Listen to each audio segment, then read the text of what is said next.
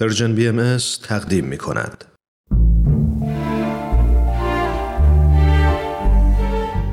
آفتاب بینش. شنوندگان عزیز رادیو پیام دوست با درود. رامان شکیب هستم و حضور شما را در برنامه آفتاب بینش خوش آمد میگم.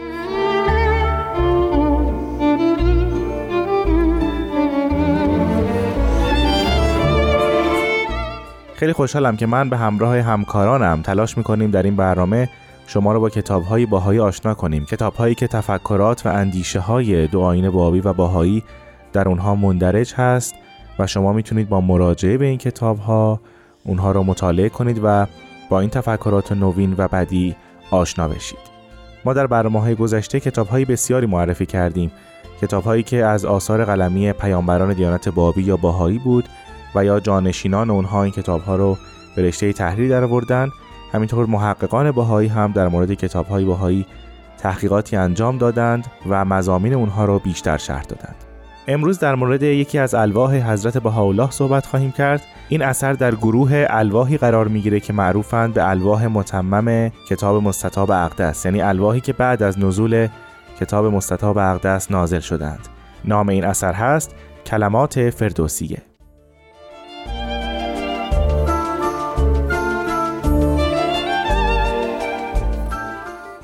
همونطور که گفتم این لوح از آثار قلمی حضرت بهاءالله پیامبر دیانت بهایی است.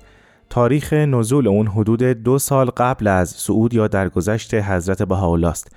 با این حساب این اثر در سال 1890 میلادی نازل شده. مخاطب اون حاج میرزا حیدرعلی اصفهانی است.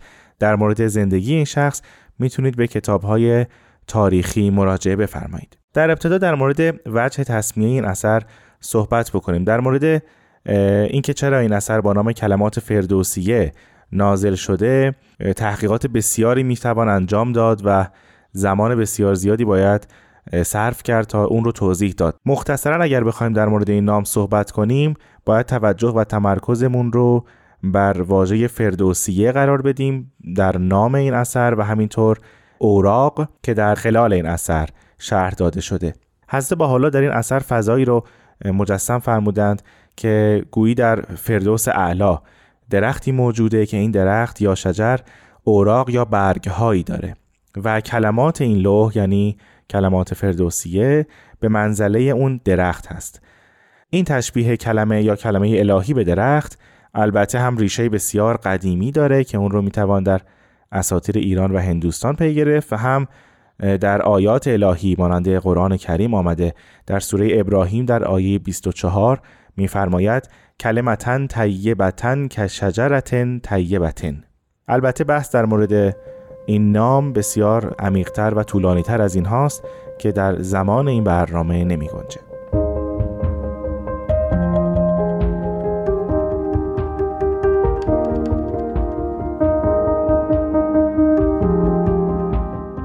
در مورد شکل ظاهری این اثر اگر بخوایم صحبت کنیم اینگونه می‌توان گفت که در این لوح دیانت باهایی و امر الهی به فردوس اعلا تشبیه شده که به درختها و برگها و اوراقی مزینه و هر ورق یا برگ به کلمه ای تکلم می‌کنه که البته همانند دیگر آیات الهی گوشهای شنوا و قلبهای پاک می‌توانند به اسرار اون پی ببرند.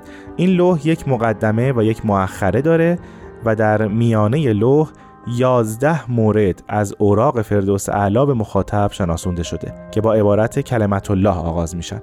برای نمونه میفرمایند کلمت الله در ورق سوم از فردوس اعلا بعد مطلب رو ذکر می‌کنند یا کلمت الله در ورق ششم از فردوس اعلا بعد باز مطلب جدیدی ذکر میفرمایند. همونطور که گفتم این اوراق و این بخش ها یازده تاست که حضرت با در هر بخش یک مطلب رو توضیح میفرمایند.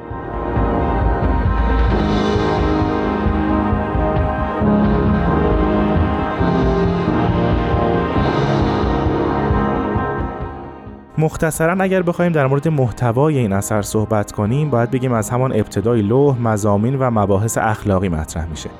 یعنی فضایلی مانند عدل و انصاف، انقطاع، تقوا، امانت، افت، ادب و البته دیگر ملکات اخلاقی.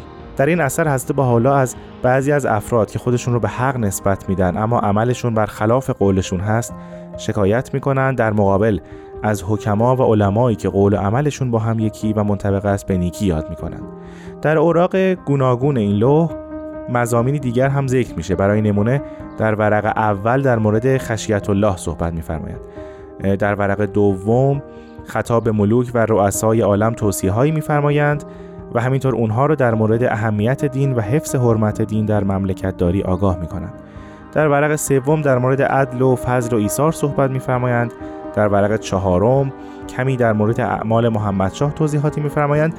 و بعد در مورد حفظ حرمت زمامداران صحبت می‌کنند در ورق پنجم مبحث خرد مطرح میشه و مقام بلند اون رو به قدری ستایش می‌کنند که مقام انسان را به ظهور عقلش توضیح میدند و کاملا مربوط می‌دونند داد و اتحاد موضوع اصلی مطرح شده در ورق ششم هست و حضرت حالا در ورق هفتم اهل عالم رو به یگانگی دعوت می کنند و عالم رو یک وطن محسوب می دارند. در ورق هشتم حضرت حالا ضرورت تعلیم خط و زبان واحد رو گوشزد می کنند که از لزومات وحدت عالم انسانی است همینطور در ورق نهم تمدن غرب رو مورد نقد قرار میدن که از حد اعتدال خارج شدند و همینطور تولید تسلیحات فراوان نظامی رو محکوم می کنند و همه اهل عالم رو به صلح اکبر دعوت می کنند. در ورق دهم اهل بها یا بهاییان رو از ریاضات شاقه برحضر می دارند و انزوا رو من می کنند. همینطور در ورق یازدهم نزاع و جدال رو نه می کنند و مردمان رو از جنگ و جدال بر اثر اختلافات مذهبی برحضر می دارند. در مؤخره هم مطالب دیگر آمده که شما می‌تونید با مراجعه به این اثر از اونها آگاه بشید.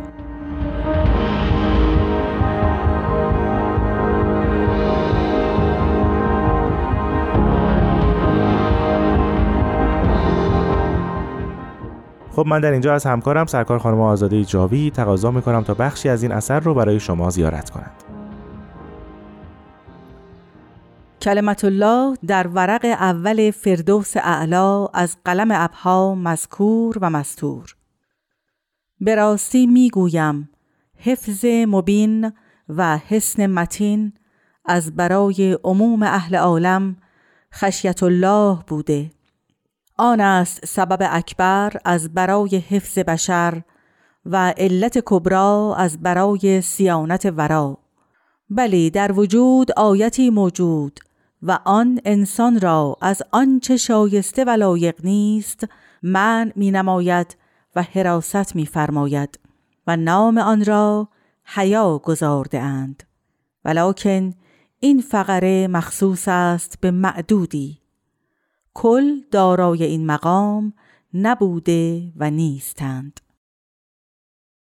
کلمت الله در ورق دوم از فردوس اعلا قلم اعلا در این هین مظاهر قدرت و مشارق اقتدار یعنی ملوک و سلاطین و رؤسا و عمرا و علما و عرفا را نصیحت می‌فرماید و به دین و به تمسک به آن وصیت می نماید. آن است سبب بزرگ از برای نظم جهان و اطمینان منفل امکان سستی ارکان دین سبب قوت جهال و جرأت و جسارت شده به راستی می‌گویم آنچه از مقام بلند دین کاست بر قفلت اشرار افزود و نتیجه بالاخره هرج و مرج است. و در ادامه میفرمایند کلمت الله در ورق پنجم از فردوس اعلا عطیه کبرا و نعمت عظما در رتبه اولا خرد بوده و هست. اوست حافظ وجود و معین و ناصر او. خرد پیک رحمان است و مظهر اسم علام. به او مقام انسان ظاهر و مشهود. اوست دانا و معلم اول در دبستان وجود و اوست راهنما و دارای رتبه علیا از یمن تربیت او عنصر خاک دارای گوهر پاک شد و از افلاک گذشت. اوست خطیب اول در مدینه عدل.